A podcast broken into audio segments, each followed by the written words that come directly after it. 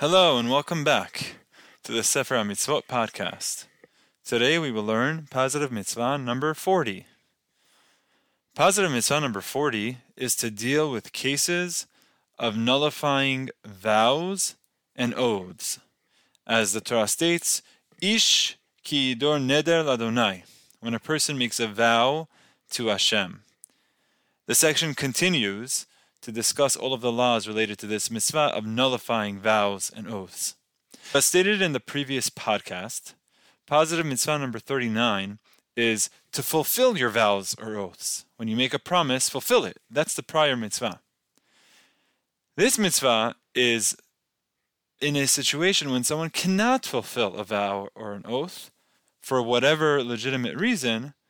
Positive mitzvah number 40 is to nullify the vow in these legitimate cases in a prescribed way. So to reiterate, this mitzvah is not to go willy-nilly nullifying all of our vows, right? We shouldn't tomorrow say, "Hey, let me make a vow so that I can fulfill positive mitzvah number 40 to nullify it." On the contrary, this is not the ideal.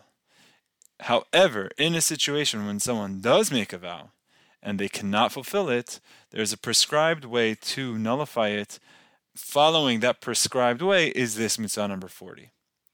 Okay, so what's the process? What's the prescribed way?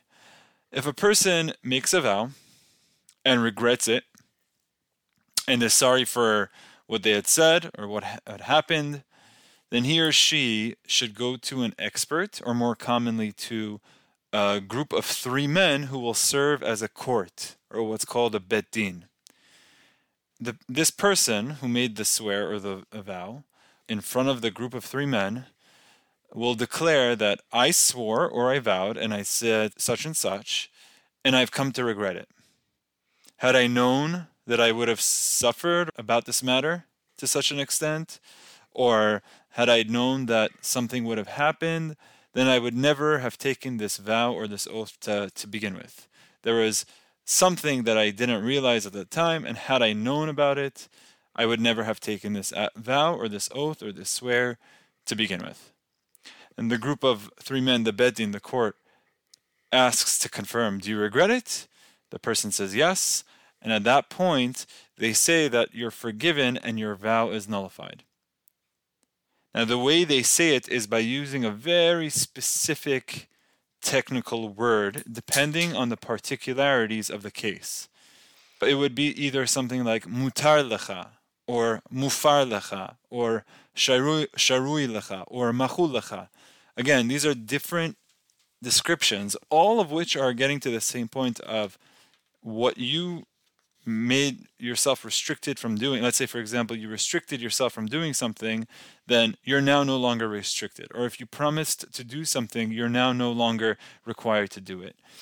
Depending on the particularities of the case the terminology used has to be very specific. And this is all a disclaimer. Don't do this at home because there's a ton of details behind it. But at a high level, I want to explain sort of what the process is when the person says, I regret it, and had I known how difficult it would have been for me, I would never have made this promise. The court then nullifies the vow using a very specific technical word depending on the particularities of, of, the case. So to recap, this mitzvah, positive mitzvah number 40, is to deal with these cases of nullifying vows and oaths the Torah tells us in positive 39 that when you make a promise or a vow or an oath, you should fulfill it. In 40 is saying, and if you cannot fulfill it, nullify it. How? You go to a court, you say what you said, you describe the vow, that you've come to regret it. Had I known something about it, I would never have made this vow to begin with. And after the court confirms that yes, you indeed regret it, they will nullify your vow, and now that vow or promise is no longer binding, you no longer have a mitzvah to fulfill that particular act. Based on these two mitzvot, positive mitzvah 39 and positive mitzvah 40, there is this common practice that if and when someone is saying that they'll do something and they're making a commitment, it's always good practice to say that I am doing this or I will do this or uh, I, I, won't do this. Always to, to qualify your statement by saying beli neder which means without making any promises. So let's say you want to give charity to somewhere, you could say, I, I will be giving charity without any promises. Now, it doesn't mean that you shouldn't uh, keep to your word. Of course, you should keep to your word. But in a situation where someone cannot keep to their word, it avoids this problem of having to go through this nullification process because you never made the technical promise. If someone did make the technical promise, positive mitzvah number 40 is telling you how to nullify it, but you can avoid this problem to begin with. Whereas if someone isn't necessarily sure, then don't make the promise to begin with. Don't make the vow, don't make the oath, don't make the swear to begin with, and then you would be able to avoid coming to have to nullify it altogether.